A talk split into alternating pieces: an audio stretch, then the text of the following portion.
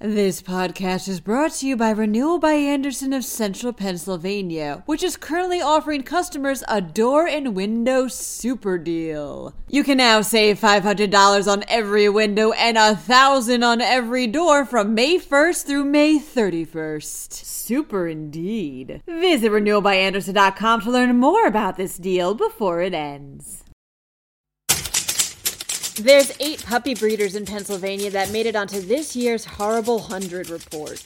Meanwhile, the population of rural areas has seen an increase. There's only one Disney store left in the whole state. Finally, a beer garden is serving a $700 gold covered burger.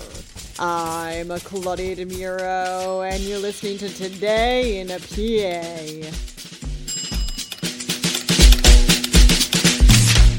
There are eight puppy breeders in Pennsylvania that made it onto this year's Horrible Hundred report, reports Fox 43.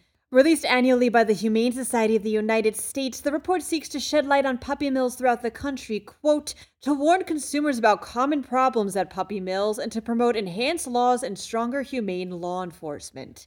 Pennsylvania had the fourth highest amount of breeders in the U.S., with those eight in areas such as Cumberland and Lancaster counties. To see the full list, click on the link in the related podcast article. The Center for Rural Pennsylvania, a state legislative agency for rural policy, took data from the U.S. Census Bureau and the Department of Health to better flesh out the state's rural regions, reports the Pennsylvania Capital Star. What the resulting reports found was that, despite low birth rates, these areas saw an increase in their population. This is because more and more people are moving into rural communities, with over 144,900 settling into them in 2021 alone. For context, about 123,300 moved out of them in that same year, meaning a net gain of roughly 21,600 new people. Hmm, some nice math for you. Over 50% of these new residents are from neighboring states like New York, and another 41% are from urban areas within Pennsylvania. A reason for this rural migration was not given. There's only one Disney store left in the whole of Pennsylvania, states PennLive. One outlet in Derry Township shuttered its doors for good on Sunday, leaving the store in East Lampeter Township all by its lonesome. What an end of an era. The gold standard burger has quite a literal name, says NBC 10. Served up by Drury Beer Garden in Philly, the burger is 8 ounces of Wagyu beef topped with aged Irish cheddar cheese, Italian black truffle, Italian caviar, and gold. Yes, a gold leaf encases the top bun of the burger, which, by the way, is also topped with lobster meat flambéed with Louis XIII cognac, which goes for almost 5 grand a bottle.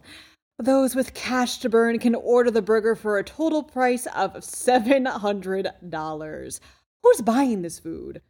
That wraps up today's episode. For even more news, visit pennlive.com. And please don't forget to rate this podcast wherever you can and to email me at todayinpa at pennlive.com with any thoughts you may have. Thanks in advance, and as always, thanks for listening. I'm Claudia DeMuro, and I'll talk to you during Friday's episode of Today in a PA.